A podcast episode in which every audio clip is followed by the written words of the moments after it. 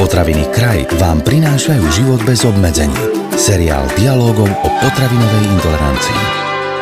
dvestodvadsať kilogramov. Taká je odporúčaná spotreba mlieka a mliečnych výrobkov na rok a pre jednu osobu. Ide pritom o rady Svetovej zdravotníckej organizácie. Ako ukazujú slovenské štatistiky, mali by sme sa polepšiť, keďže v spotrebe mlieka a výrobkov z neho zaostávame za zvyškom Európy. Vítajte pri počúvaní najnovšieho dielu seriálu Život bez obmedzení. S pánom doktorom Petrom Minárikom, odborníkom na zdravý životný štýl, sa dnes budeme venovať plusom a mínusom mlieka.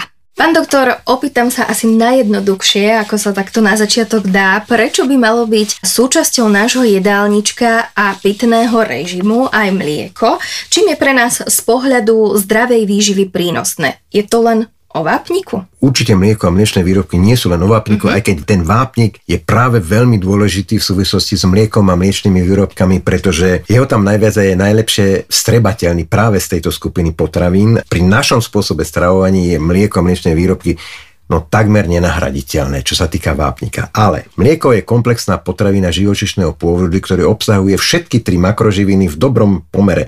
Obsahuje bielkoviny, a to asi tri celé dva až tri celé päť gramu bielkoviny na, na sto gramov. Obsahuje z tých bielkovín hlavne kazeín, to je väčšinová zložka, ale sú tam aj albuminy, kazeíny a mliečna srvátka alebo syrovátka. Potom obsahuje aj tuk. Obsah tuku v mliečných výrobkoch a v mlieku je roz, veľmi, veľmi rozdielný. Mlieko vieme, že existuje nízkotučné, strednetučné a polotučné a plnotučné, ale ani plnotučné mlieko neobsahuje tuku až tak veľmi veľa. Iná reč je potom smotana, smotana na šľahanie, mascarpone a maslo. Tam už je toho tuku veľmi, veľmi veľa.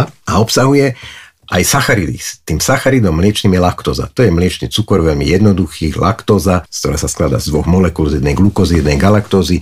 Nemá takú sladivosť ako sacharóza, ale obsah energie je úplne rovnaký. No a potom obsahuje mikroživiny. Z tých mikroživín je najdôležitejší vápnik a fosfor. Pomer vápnika a fosforu v mlieku je úplne ideálny. Okrem vápnika a fosforu však je tam aj draslík, horčík, síra, aj sodík, chlór, ale toho tam nie je veľa. A ďalej obsahuje aj vitamíny, najmä vitamíny rozpustné. V tukoch tie sú pochopiteľné len v tých mliečných výrobkoch, kde sa tuk vyskytuje. Sú tam aj vitamíny skupiny B, vrátane vitamínu bé dvanásť. Takže už z tohto, čo som povedal, vidno, že mlieko je jedna komplexná potravina, ktorá nás nielen nasýti, ale dodá nám v podstate v plnom spektre makroživiny aj mikroživiny. Už v úvode tohto podcastu som spomínala informáciu, že teda čo sa týka spotreby mlieka a mliečných výrobkov, nie sme na to my Slováci veľmi dobre. Tak ma môžete pokojne doplniť, čo sa to v tomto smere deje a ako to môžeme porovnať napríklad s okolitými krajinami. Tak už dlhé roky sa deje taká antikampaň proti mlieku a mliečným výrobkom. Neviem, odkiaľ sa to berie a prečo je to tak, lebo je to na škodu veci. A tu aj nejaké čísla mám o tej spotrebe. Priemerná spotreba mlieka a mliečných výrobkov na rok je stopäťdesiat kilogramov. Mlieka a mliečných výrobkov na jedného človeka. Odporúčaná dávka spotreby je dvestodvadsať kilogramov na osobu a rok, a teda reálne je stopäťdesiat, ale spotreba mlieka a mliečných výrobkov v Českej republike pre porovnanie dvestoosemdesiat kilogramov a priemerný občan Európskej únie skonzumuje až tristošesťdesiat kilogramov mlieka a mliečných výrobkov za rok. Čiže my máme v podstate tú spotrebu menej ako polovicu oproti priemeru Európskej únie, čiže je to určitá rezerva. Už sme načrtli tému kyslých mliečných výrobkov, takzvaných fermentovaných, ak som si to dobre naštudovala. Ktoré sú to, pán doktor, a aké sú ich plusy a mínusy? Než začneme hovoriť o fermentovaných mliečných výrobkoch, skôr známych pod názvom kyslé mliečné výrobky. Rozdielme si mliečne výrobky ako také. Medzi mliečne výrobky bežné mliekárenské produkty patria konzumné mlieka, nízkotučné, polotučné, plnotučné, či už sú to čerstvé alebo trvanlivé, známe pod názvom krabicové alebo U H T. Potom sú to konzumné smotany, vrátane smotany na šľahanie, ktorá má tridsaťtri percent tuku, a potom sú to kyslé mliečne výrobky, fermentované mlieka, to sú v podstate jogurty, potom sú to kyslé mlieka, tam môžu patriť teda aj cmar alebo kefír, a v jogurtoch sa vyskytuje aj jogurtové mlieko. Prečo sú tie kyslé mliečne výrobky osobitné? Preto práve, že sú fermentované, že obsahujú živé mliečne kultúry, ktoré dokážu skvasiť časť mliečného cukru, laktózy na kyselinu mliečnú a ďalšie masné kyseliny s krátkym reťazcom, ktoré nedodajú tomu kyslému mliečnému výrobku len príjemnú chuť. Väčšina ľudí má v obľúbe kyslé mliečné výrobky, ale zároveň sú aj veľmi pre zdravie prospešné. Treba povedať jednu vec, že v jogurtoch, ktoré sú kyslé, ktoré nie sú ochutené, sa nevyskytujú žiadne pridané látky a keď sú husté, lebo to je jeden z takých tých mýtov, že hustý jogurt bol zahusťovaný škrobom a neviem čím, nemusia byť vôbec zahusťované ničím, lebo je to len obsahom mliečnej sušiny a spôsobom fermentácie a obsahom bielkovín. My vieme, že grécke jogurty obsahujú vyšší podiel bielkovín, môžu byť husté, aj keď neobsahujú žiaden, žiaden tuk. A sú tieto kyslé mliečné výrobky, či už jogurty, nápoje a tak ďalej, zdravšie ako tie, ktoré obsahujú sladké mlieko?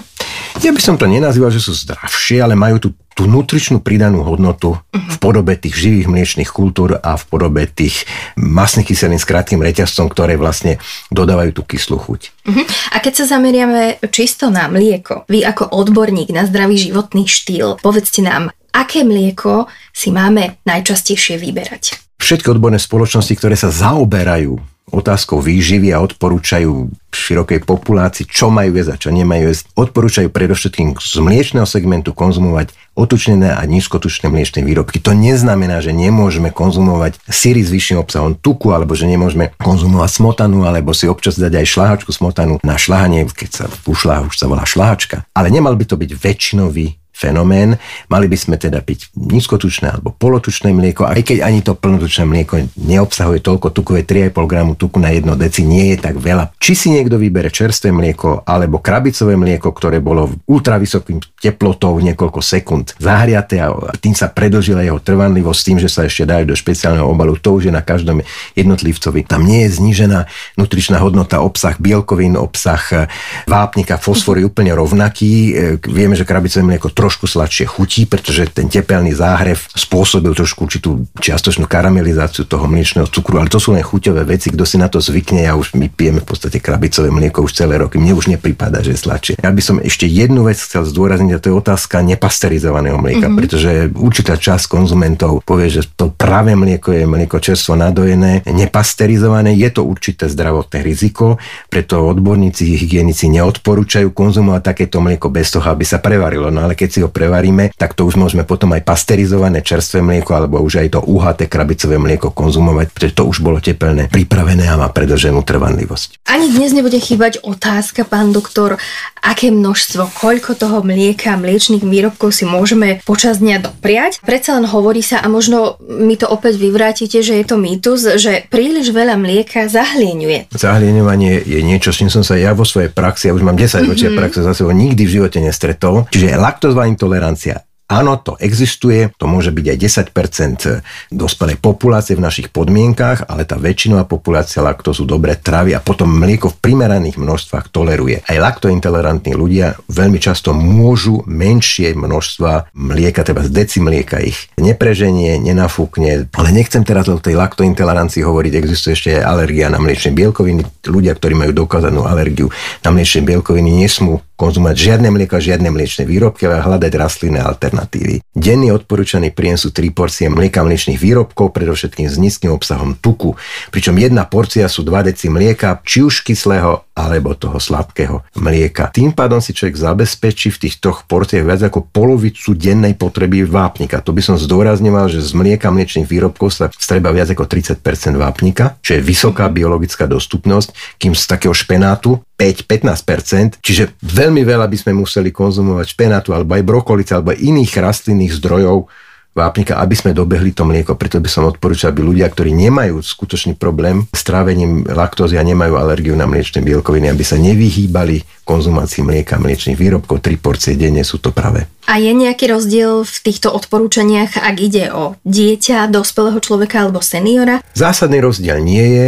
U detí a dospievajúcej mládeži je veľmi dôležitý práve ten dostatočný príjem vápnika, pretože kostná hustota sa buduje približne do tridsiateho roku života. Pán doktor, aké mýty sa v súvislosti s mliekom spomínajú najčastejšie? Ja som sa dočítala napríklad o tom, že odtučnené mlieko má menej vápnika, to trvanlivé zase obsahuje Ečka, tak kde je pravda?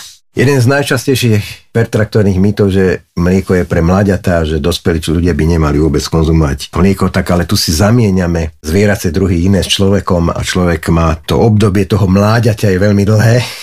Vieme, že človek, kým sa stane dospelým, tak je to povedzme tých osemnásť rokov a v ľudskej výžive, vo výžive človeka mlieko je ťažko nahraditeľné. To neznamená, že sa nedá byť plným vegánom a nekonzumovať mlieko, ale nezdôrazňujeme to ako niečo, čo je pre väčšinu ľudí výhodné. Naopak je to nevýhodné, pretože treba sa veľmi systematicky starovať, ak niekto by sa stal vegánom, aby dostal skutočne dostatočné množstvo vápnika do svojho organizmu každý deň.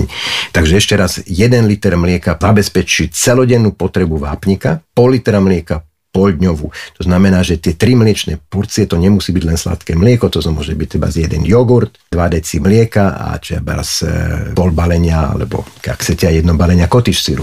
Zabezpečiť dostatočné množstvo vápnika, ten zbytok sa už potom dosiahne konzumáciou iných potravín. Hovorí sa, že v trvanlivom mlieku sú aditíva a konzervanty, nie je to pravda. Tá konzervácia, respektíve to predĺženie doby spotreby sa dosiahne tou ultravysokou pasterizáciou. Nie, tam nesmú byť zo zákona žiadne aditíva. Aditíva, nejaké príchutia alebo farbivá môžu byť jedine v sladených ovocných jogurtoch. Čerstvé mlieko je zdravšie než trvanlivé. To tiež nie je pravda, je to mýtus, pretože to trvanlivé mlieko má ten istý obsah bielkovín, laktózy, tuku a takisto aj vápnika, ako aj to čerstvé mlieko. Má trošku sladšiu chuť, to sme už spomínali. Jeden z iných mýtov, alebo proste predstav je, že dostatok vápnika máme aj z inej strave. Už sme to spomínali, vápnik sa nachádza aj v iných potravinách, ale musíme ich systematicky konzumovať vo veľmi veľkých množstvách na to, aby sme teda mlieko a mliečne výrobky nahradili, čo nie je také jednoduché a preto to neodporúčame. Odporúčame, aby to mlieko bolo súčasťou každého jedálnička. To nie je môj názor. To odporúča každá od Svetovej zdravotníckej organizácie až po iné lekárske a zdravotnícke organizácie a spoločnosti. Mlieku sa vyskytujú hormóny, antibiotika je ďalšia taká záležitosť, nesmú sa vyskytovať. Ak sa aj kravičkám podávali antibiotika, tak oni by mali byť potom dojené v čase, kedy už tie antibiotika sa z ich organizmu vylúčili. Plnotučné mlieko obsahuje veľmi veľa kalórií. Spomínali sme, že plnotučné mlieko obsahuje tri a pol gramu tuku, dobre nízkotučné pol gramu, tak je to rozdiel tri gramy, ale to nie je veľký rozdiel. Veľa tuku a energie sa vyskytuje v smotane, v smotane na šľahanie najmä a v mascarpone a predovšetkým v masle. Mlieko nízkotučné je riedené vodou, to je mýtus, ktorý nebudem ani komentovať, nesmie byť riedené vodou, tam sa len odstredil tuk. A posledným takým mýtom alebo predstavou niektorých ľudí, že mlieko priamo nadojené od kravy je zdravšie. Ten obsah živín je podobný, nadojené mlieko obsahuje trošku viacej tuku, to neviem, či je výhodné alebo skôr na škodu, ale hlavne nadojené mlieko nepasterizované, teplne neupravené môže predstavovať určité riziko, to nie len od kravy, ale aj kozie alebo ovčie. Ovčie mlieko obsahuje viac tuku a viac bielkovín než kozie a kravské a odporúča sa teda také čerstvo nadojené mlieko prevariť až potom konzumovať a už potom ho máme takisto teplne pripravené. Mlieko nie je vhodné na mliečne výrobky jedine pre ľudí, ktorí majú dokázanú alergiu na mliečne bielkoviny. Pre ľudí, ktorí majú len laktózovú intoleranciu, takých je v Ázii deväťdesiatdeväť percent, u nás to môže byť desať, dvanásť, trinásť percent. Dospelé obyvateľstvo môžu piť bezlaktózové mlieko, bezlaktózovú smotanu, bezlaktózový cottage syr aj tvaroh, alebo teda kyslomliečne výrobky môžu si niekedy dať, alebo keď chcú aj trvale konzumovať sojové fortifikované nápoje. Fortifikované znamená obohatené o vápnik, takže tam toho vápnika presne toľko ako v kravskom mlieku. Čo dodať na záver? Stačí si len správne vybrať a mlieko a mliečne výrobky nám zabezpečia dostatočný prísun vápnika, bielkovín, živých kultúr a ďalších potrebných živín. Na budúce sa v seriáli Život bez obmedzení povenujeme s pánom doktorom Petrom Minárikom najkradnutejšej potravine na svete. Je ňou syr. Tento podcast vám priniesol Kraj. Moderné slovenské potraviny.